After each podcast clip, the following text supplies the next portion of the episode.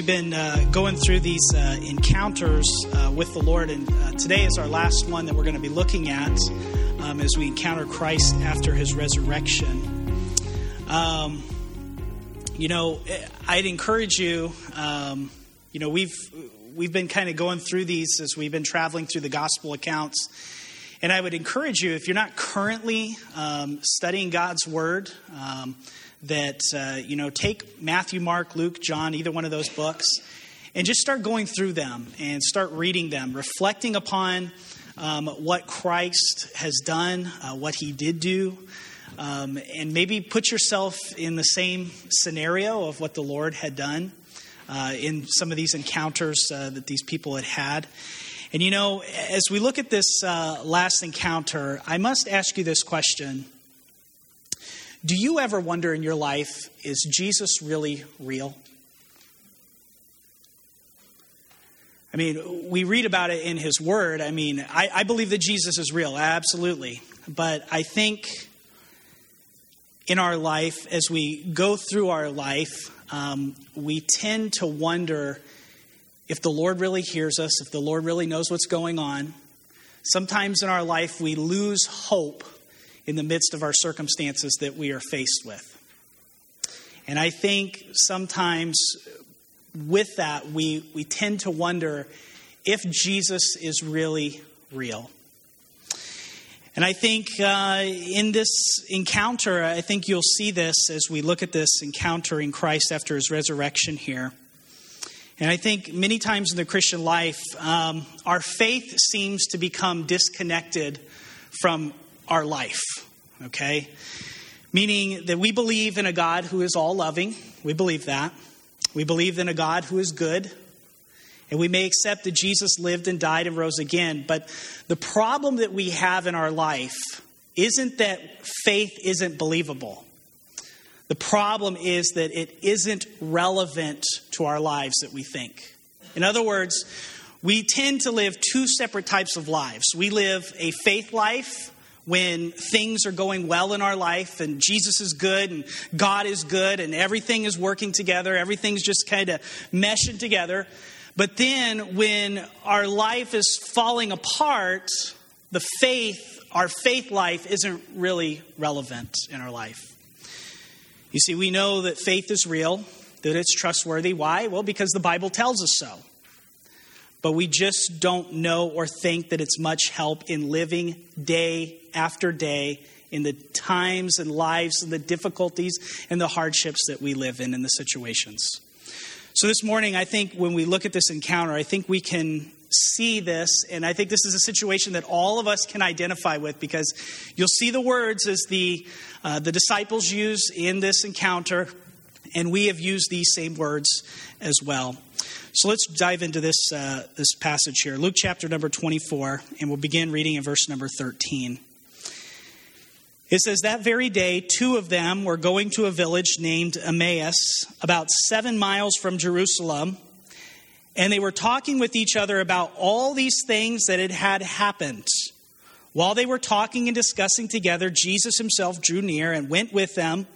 But their eyes were kept from recognizing him, and he said to them, what is this conversation that you're holding with each other as you walk? And they stood still, looking sad.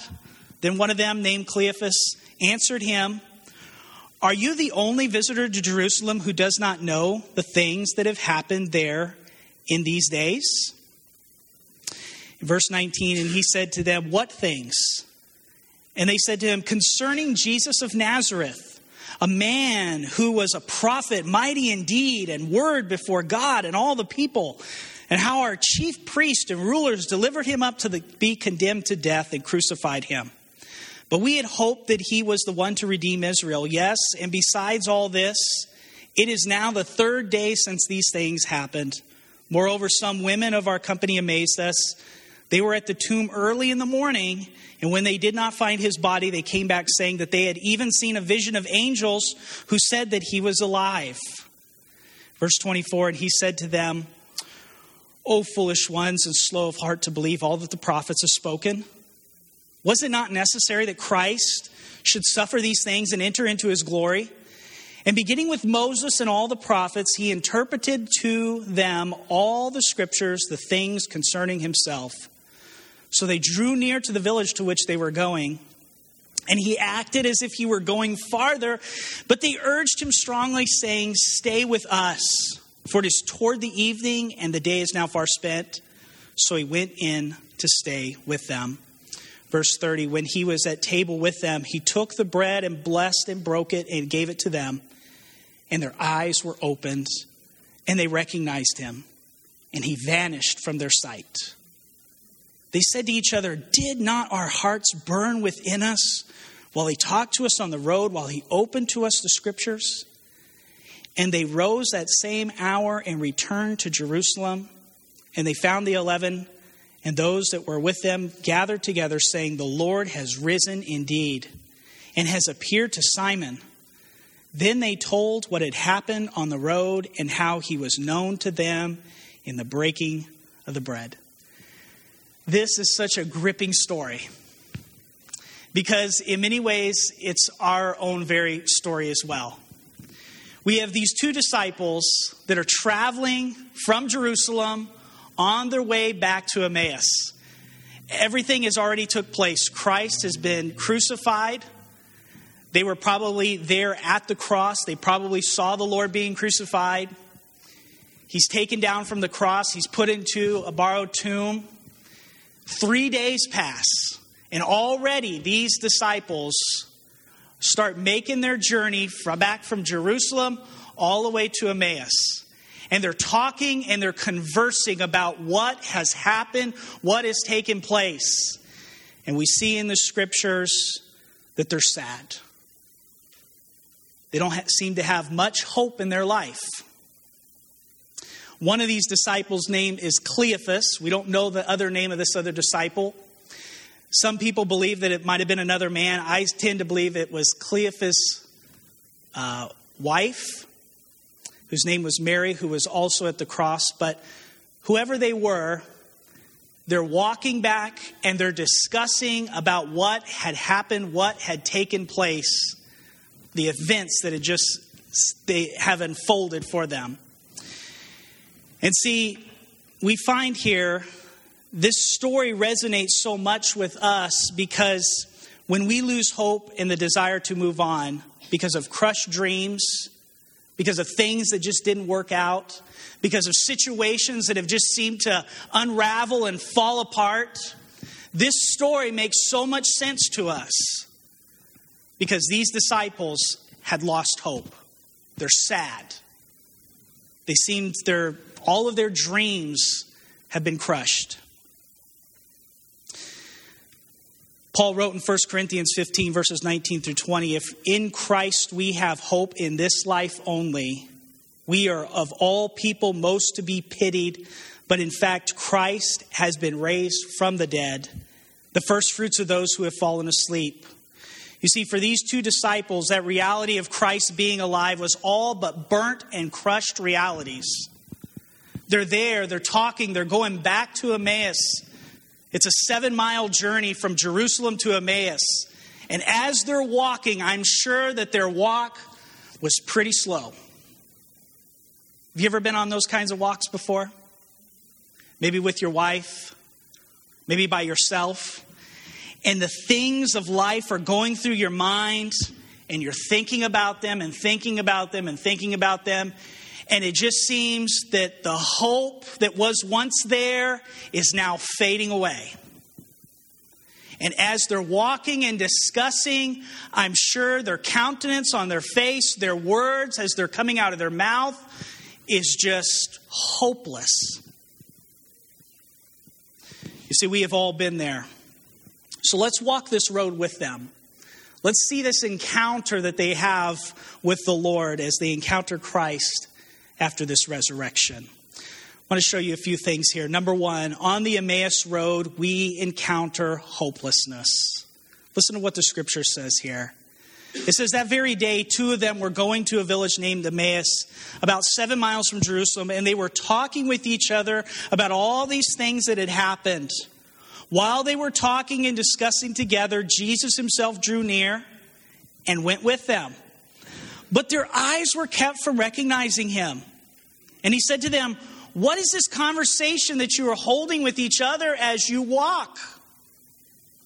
I'm sure as Jesus encounters them as they're walking, he sees their face, he hears their words, and we know it's Jesus, but they don't know it's Jesus. And as they're listening to each other talk, as Jesus is listening to them, look what he says. What is this conversation that you're holding with each other as you walk? And they stood still looking sad. So here they are, they're walking. Jesus draws near.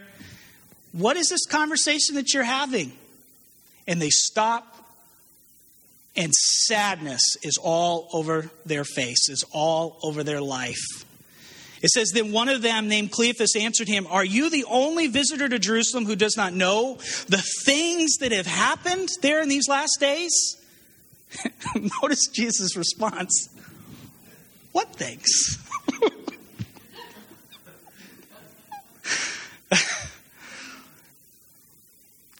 And they said to him concerning Jesus of Nazareth, the man who was a prophet, mighty indeed and word before God and all the people and how our chief priests and rulers delivered him up to be condemned to death and crucified him.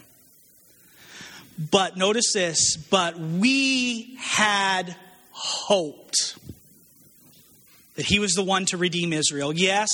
And besides all this, it is now the third day since these things have happened. Moreover, some women of our company amazed us. They were at the tomb early in the morning, and when they did not find his body, they came back saying that they had even seen a vision of angels who said that he was alive. Some of those that were with us went to the tomb and found it just as the women had said, but him they did not see. You see, on this road, these two disciples walk and talk, and this was Easter morning. And disappointment had now come into their lives. Their hopes in Jesus had been dashed to pieces. Their expectations were unmet. And they've been so excited about Jesus because listen to what they said to, about him. They said, A man who was a prophet, mighty indeed in deed and word before God and all the people. They were excited about the Lord, they were excited about Jesus. But now, all those dreams and all those realities of who Christ was is all but gone. Why? Because they had hoped that he was the one that was going to be to redeem Israel. You see, with the events of Friday still fresh on their mind, this Jesus whom they had loved and followed had been horribly been put to death by a Roman cross. And this death that Christ died was a horrible and shameful death. They had seen these events happen. And they had hoped, they had hoped, they had hoped, oh, why did this happen? This was not supposed to happen. They had hoped. Their hopes were shattered, the dream was over. The followers of Jesus were falling apart. And without a leader, they were just fading away. We read about Peter as after all these events that took place, what did Peter go back to doing? Went back to being a fisherman. Other disciples went and followed him. What else were they going to do? Life goes on, life must go on. Sure, there was talk about people who had said that Jesus was alive again because they even say this. They say that they were at the tomb early in the morning, and when they did not find his body, they came back saying that they had even seen a vision of angels who said that he was alive. Some of those who were with us went to the tomb and found it just as the women had said, but him they did not see. Oh, there was talk saying that Jesus had re- rose from the dead, but we didn't see it. In fact, if you read later on earlier in the passage of Luke 24, it says that when Mary had went to the tomb and she went and told the disciples that the Lord had risen, saw the vision of the angel, it says that the disciples listened to Mary and it said that they thought that her words were but idle tales. This can't be. No, no, no. I, we, we, we, I can't believe that. No.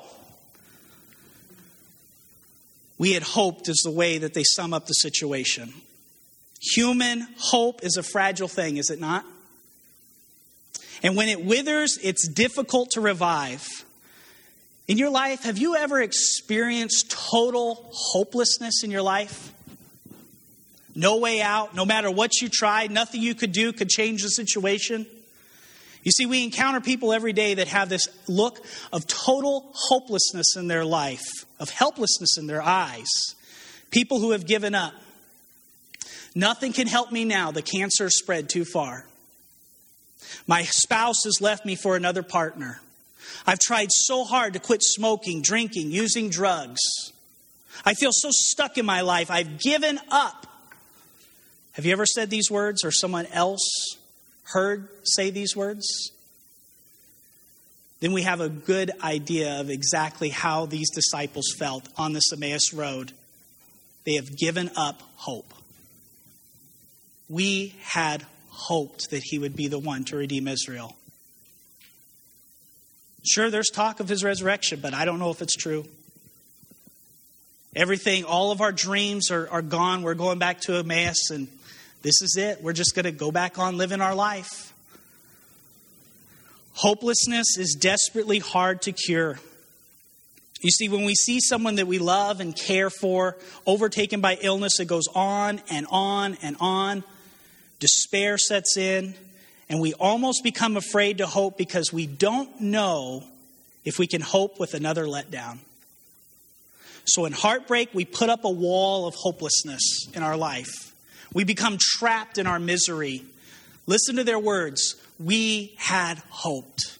We had hoped. We had hoped that he was going to be the one to redeem Israel. Do you know the heartbreaking disappointment in your own life? But see, this isn't the full story. I want to show you a second thing here. On the Emmaus Road, Jesus draws near. You see, even in our hopelessness, Jesus is there. Listen to what the scripture says here. It says, While they were talking and discussing together, Jesus himself drew near and went with them, but their eyes were kept from recognizing him. And notice what he continues to say here when he talks to them. He says, And he said to them, O foolish ones, and slow of heart to believe all that the prophets have spoken, was it not necessary that the Christ should suffer these things and enter into his glory? And beginning with Moses and all the prophets, he interpreted to them in all the scriptures the things concerning himself. So they drew near to the village to which they were going, and he acted as if he were going farther, but they urged him strongly, saying, Stay with us, for it is toward the evening, and the day is now far spent. So he went in to stay with them. You see, even in our hopelessness, Jesus is there. Many times in our hopelessness, we feel so alone. We feel like everything is falling apart and there's nothing, and we seem to wonder is Jesus really real? And here is the amazing and wonderful promise of the gospel. You see, if you know Christ as your Savior, you've trusted Jesus as your Savior, and you know Christ, and the Holy Spirit of God lives within your heart, then you are not alone. Joshua 1 9 says, Have I not commanded you, be strong and courageous? Do not be frightened and do not be dismayed, for the Lord your God is with you wherever you go. Matthew 28 20, Jesus says, teaching them to observe all that I have commanded you, and behold, I am with you always to the end of the age. Revelation 21 3, and he says, And I heard a loud voice from the throne saying, Behold, the dwelling place of God is with man. He will dwell with them, and they will be his people, and God himself will be with them as their God. Psalm 23 4 says, Even though I walk through the valley of the shadow of death, I will fear no evil, for you are with me, your rod and your staff, they comfort me. Zephaniah 3:17 says the Lord your God is in your midst a mighty one who will save he will rejoice over you with gladness he will quiet you by his love and he will exult over you with loud singing Joshua 1 5 says, No man shall be able to stand before you all the days of your life. Just as I was with Moses, so I will be with you. I will not leave you or forsake you. Isaiah 41:10 says, "Fear not, for I am with you. Be not dismayed, for I am your God. I will strengthen you. I will help you. I will uphold you with my righteous right hand. Deuteronomy 31 6, be strong and courageous. Do not fear or be in dread of them, for it is the Lord your God who goes with you. He will not leave you or forsake you. Hebrews 13 5 says, keep your life free from love of money and be content with what you have, for he has said, I will never leave you nor forsake you. Romans 8 38 through 39 says, For I am sure that neither death, nor life, nor angels, nor rulers, nor things present, nor things to come, nor powers, nor height, nor depth, nor anything else in all creation will be able to separate us from the love of God in Christ Jesus our Lord. You see, you may think you're alone, but you're not. You see, as these disciples travel a stranger joins them. A very chatty stranger joins up with them. What things? What things are you talking about? But somehow they didn't recognize him. Their eyes were kept from recognizing them. Maybe they were so disappointed that they didn't even bother to look up and talk to him. As Jesus draws near and he says, What things? Oh, you know, these things that happened in Jerusalem. Jesus, who was a mighty man, was put to death, crucified. He's put in a borrowed tomb, and he said he was going to rise, but we didn't see it. Maybe they were just so disappointed. Maybe they didn't care. What difference did it make who was walking with them? They were grieving a great loss in their life. And along comes this stranger, Jesus. What's going on, guys? What are you talking about? What's, what's, all, this, what's all this talk? What's, what's all this stuff you're talking about here? And he listens as they pour out their hearts before him. And in their brokenness, in their, in, in their bewilderment, Jesus listens and he listens intently to what is going on in their lives. You see, we too find ourselves that at that moment of hopelessness, Jesus joins us on a journey. He spends time with us. Sometimes Jesus shows himself in an unrecognized way, though. Could be a phone call, could be a text message, could be a kind word, an unexpected act you see, Jesus enters our pain and allows us to share our story of disappointment. And that's just what these disciples do. They're sharing with Christ about their disappointment, about their letdown, about their hopelessness that is in their life. Listen to what they tell this stranger, what they thought the man of Galilee was all about as they're talking to Jesus, they're going to tell him and say, Well, this is what Jesus was all about. Listen to what they say. They say that he was a prophet, mighty in deed and word before God and all the people. They say that the chief priests and the rulers delivered him up to be condemned to death. They crucified him. They said that we had hoped that he was the one to redeem Israel. They say of Jesus that said that he was going to rise from the dead, and it's been three days already, but we haven't seen anything yet. And in all of what they thought that Jesus was all about, Jesus then unpacks for them the whole entire mystery of God, of things concerning himself. And what does he do? It says that he begins with what? The prophets, with Moses. And he interpreted them in all the scriptures, the things concerning himself. He begins with Moses, Genesis, Exodus, Leviticus, Numbers, Deuteronomy. He goes through the scriptures with them. He then tells them about the fall of man, how God deals with our human failure. Jesus tells them about God's plan of salvation in the Old Testament and how God worked in the lives of Abraham and Isaac and Jacob, how God used Moses and the prophets to reveal that God's plan of salvation about the exodus out of Egypt and the suffering servant in the book of Isaiah, Isaiah 53. And then Jesus says this. Notice, don't miss this. He says this Was it not necessary that Christ should suffer these things? You see, that's the one thing that the disciples did not factor into their hopelessness was the suffering of Christ. They did not consider it. And many times we don't consider the sufferings of Christ either. Because we may wonder whether God can feel our pain. We seem to wonder if God really cares about our situation, how everything is falling apart and I have hopelessness in my heart. And we don't factor in the sufferings of Christ and our hopelessness. You see, Peter wrote that Jesus suffered for us, leaving us an example in 1 Peter 1:21. He says, For to you this you have been called, because Christ also suffered for you, leaving you in an example so that you might follow in his steps. In what Jesus in what way did Jesus lead the way?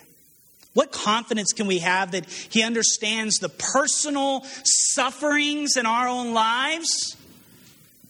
Well, Jesus understands our human frailty. Jesus understands that because He was a human. Jesus understands that our world isn't fair and right. Jesus understands relationship problems. I mean, one of His own disciples betrayed Him. Jesus understands illness and pain. Jesus understands grief and sorrow. And as Jesus reveals to him the scriptures concerning himself, the daylight begins to fade. Their two hour journey from Jerusalem to Emmaus seems to go a lot quicker now. I mean, maybe it just seemed like as he was talking concerning the scriptures about himself, talking about how the Lord worked in the Old Testament and how, how the sufferings of the, the servant of Isaiah, they were listening and they were, they, were, they were intent on their listening to Christ. And before you know it, they're starting to see the, the, the sign Emmaus, only one quarter mile away. They get there. The, the daylight is fading. And notice what it says it says they wanted him to stay with them. But look what it says. So they drew near to the village to which they were going, and he acted, Jesus acted as if he were going further. But they urged him strongly, saying, Stay with us. I can, I can picture this. Here's Christ, and he's talking about all the scriptures concerning himself. And they get to Emmaus, and maybe Jesus said, Well, guys, I hope you have a wonderful night. See you later. And he continues to walk on. And they said, Please stay with us. Stay with us. He says, For it is toward the evening, and the day is now far spent. And so he went in to stay with them. They urged him strongly to stay with him. You see, something amazing has happened in their lives now. As they encountered this stranger on the Emmaus Road, their hearts had been warmed, and their troubles have seemed, and all their disappointments have all but seemed to fade away. Because you don't hear them talking anymore about, we had hoped, we had hoped. Something had changed in their life because they heard of the sufferings of Christ. Their disappointments have went away. I want to show you a third thing here. On the Emmaus Road, Jesus teaches us how to have hope. Look at this Luke 24, verses 30 through 35. It says, When he was at table with them, he took the bread and blessed and broke it and gave it to them, and their eyes were open and they recognized him, and he vanished from their sight. they said to each other, Did not our hearts burn within us? while he talked to us on the road, while he opened to us the scriptures. And they rose that same hour, returned to Jerusalem. And they found the eleven and those who were with them gathered together, saying, The Lord has risen indeed and has appeared to Simon. Then they told what had been happened on the road and how he was known to them in the breaking of the bread. You see, as these two disciples invite this stranger who has warmed their hearts with the, the scriptures, they set the table for three. They said, You hungry? It's been a long road. And they break bread there. And Jesus, as he offers prayer and he breaks the bread, immediately They noticed who he was, and then he vanishes away. You know, I think about that when Jesus broke that bread. All throughout Scripture, we find times where, where Christ, whether it be the feeding of the 5,000, whether it be the time when he broke bread with his disciples at the Last Supper, there was something about how he broke that bread and how he prayed that they recognized him. And maybe now they looked at his hands and they saw the nail piercings. Those hands look different now. But they recognized him for who he was, and he vanished out of their sight. In an instance, they knew him, and in an instant, he was gone. Why did Jesus have to disappear? I can imagine Cleophas and the other disciples standing in amazement, asking each other, Were not our hearts burning? As he shared with us the scriptures, as he opened to us the things concerning himself. You see, they had suddenly realized that Christ is risen from the dead. Christ teaches us how to have hope when we are on the Emmaus Road. How does he do this? Well, he moves us into a position for us to encounter God. He moves us into a position so that we experience God. You see, the way that he does this is it reminds us of the simple things to restore hope. Sometimes in our in our hopelessness, in our in our situations when they fall apart, we try to conjure up some drastic thing, trying something new, trying something different, because we think maybe by doing something new or doing something different, it's going to change our situation. But it doesn't. You know this as well as I do. People that may say to you, Oh man, this town is full of problems. What do they do? They pack up and leave but they pack up all their problems with them and they go to the next town and they unpack all of their problems. Jesus teaches us how to have hope in a hopeless situation. Because when we get discouraged and lose hope, we seem to think that we have to do something new. But Jesus tries to remind us it's through the simple things that restore hope in our life. You say, what things are those? Number one, welcome strangers welcome strangers. You see, what would have happened if those two discouraged disciples hadn't welcomed the stranger to talk and stay with them? Here they are on the Emmaus Road. They're looking sad. Everything's falling apart. And this stranger comes and he says, What things? And if what if they would have said, Oh, this doesn't concern you? You don't want to hear our problems? We got our own problems. We're going back to Emmaus. How would their outlook of life been different? They wouldn't have seen the Lord. You see, sometimes God sends hope through the way of a stranger, or it can be through the way of a strange circumstance. It could be someone who was uh, conversed with in the grocery store, could be somebody on an elevator, could be in an unexpected circumstance. Hebrews 13:2 says this, "Do not forget to show hospitality to strangers, for by doing so, some people have shown hospitality to angels without even knowing it." Sometimes God will send somebody in your path to restore hope to let you know that you are not alone, that God listens, God knows. And if we don't welcome those strangers into our life, we can miss out on what God is trying to show us about how He wants to restore hope in our life. Number two, keep God's word primary in your life. You see, the disciples' outlook on life had changed once Christ had opened the scriptures with them. God's word is a powerful force in our lives. You see, it was when Jesus explained the scriptures to them that the two disciples felt their hearts on fire. I want to show you a very rather strange and unusual passage here in God's Word. Turn over to uh, Jeremiah chapter number 17. Jeremiah 17.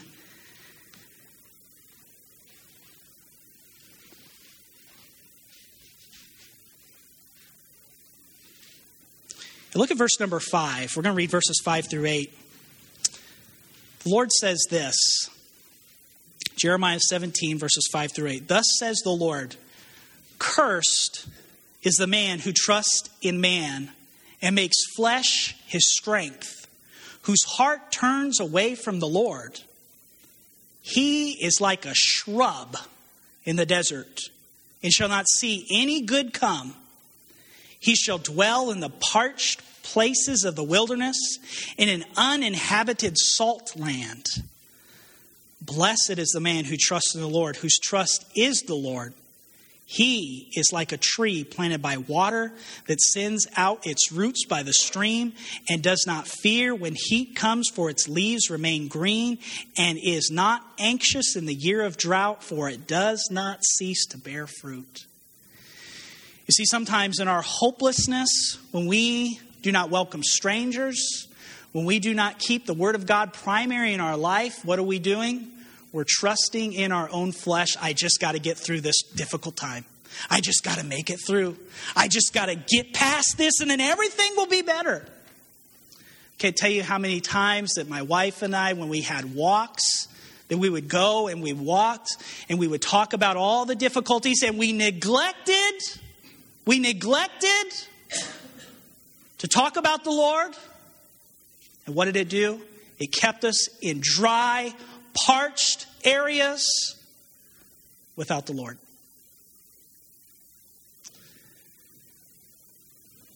What is it that really gave these disciples hope?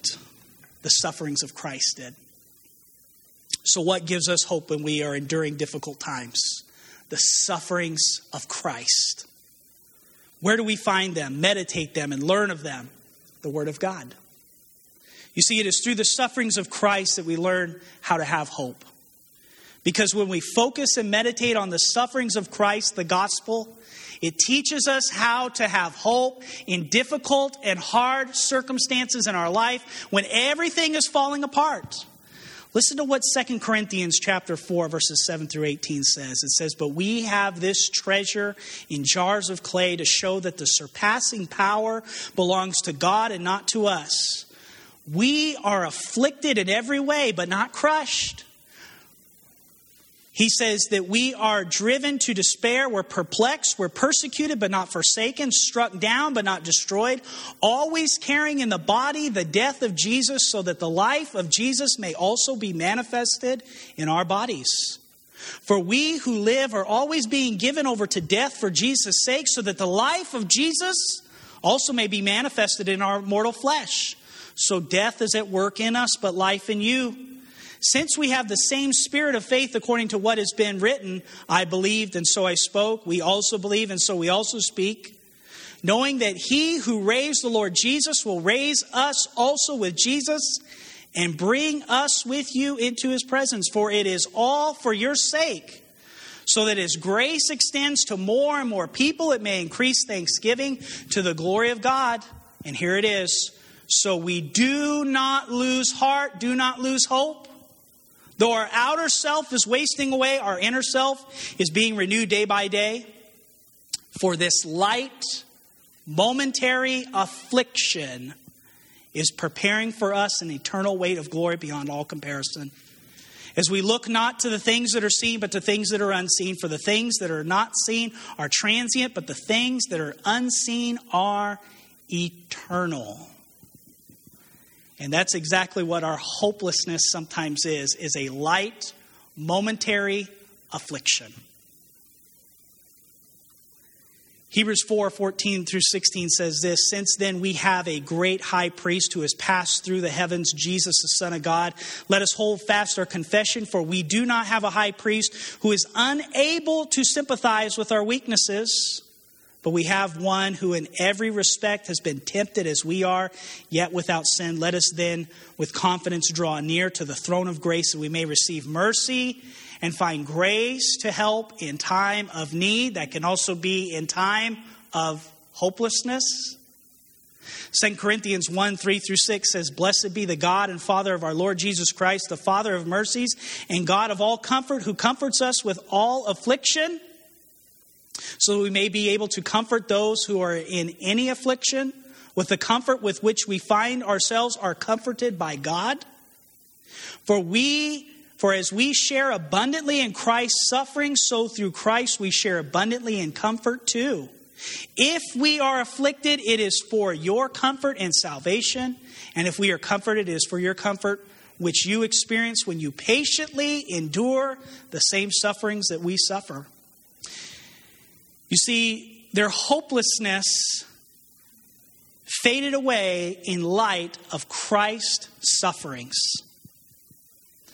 I think this is the problem so many times that we have in our life is when we are in moments of hopelessness, we ask the Lord to change our situation.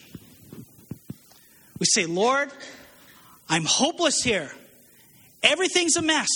Everything's falling apart. And instead of focusing on Christ, we focus in on our hopelessness and we miss out what God is trying to do in our hopelessness. He wants us to experience who He is in our times of hopelessness. It's interesting, what were the disciples hoping for? We had hoped, we had hoped that He was going to be the one to redeem Israel. Israel was under Roman rule. Rome was ruling.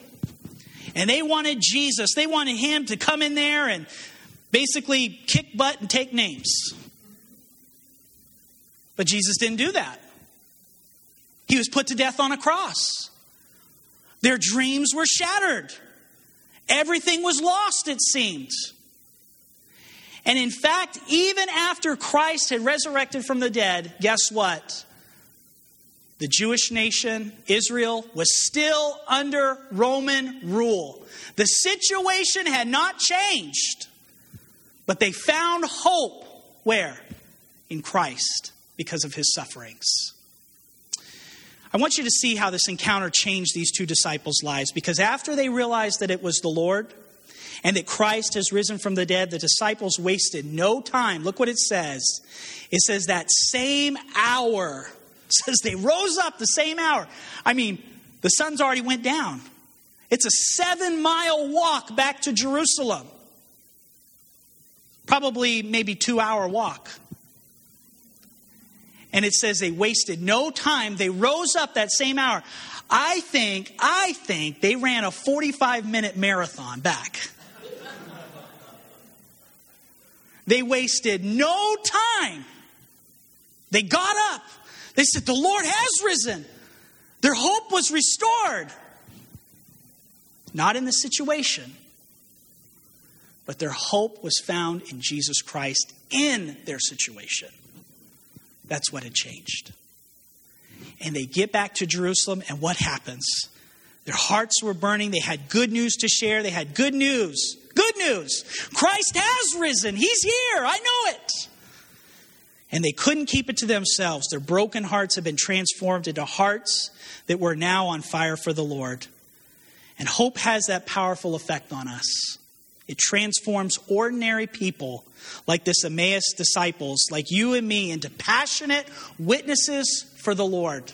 Christ restores our hope in hopeless situations.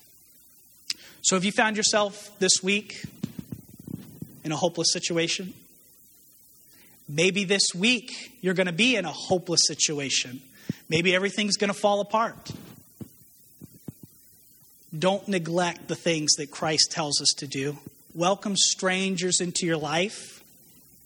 Keep the Word of God primary in your life. Rehearse the gospel continually in your life. Keep the sufferings of Christ afresh on your mind because that teaches us how to have hope. Let's pray together.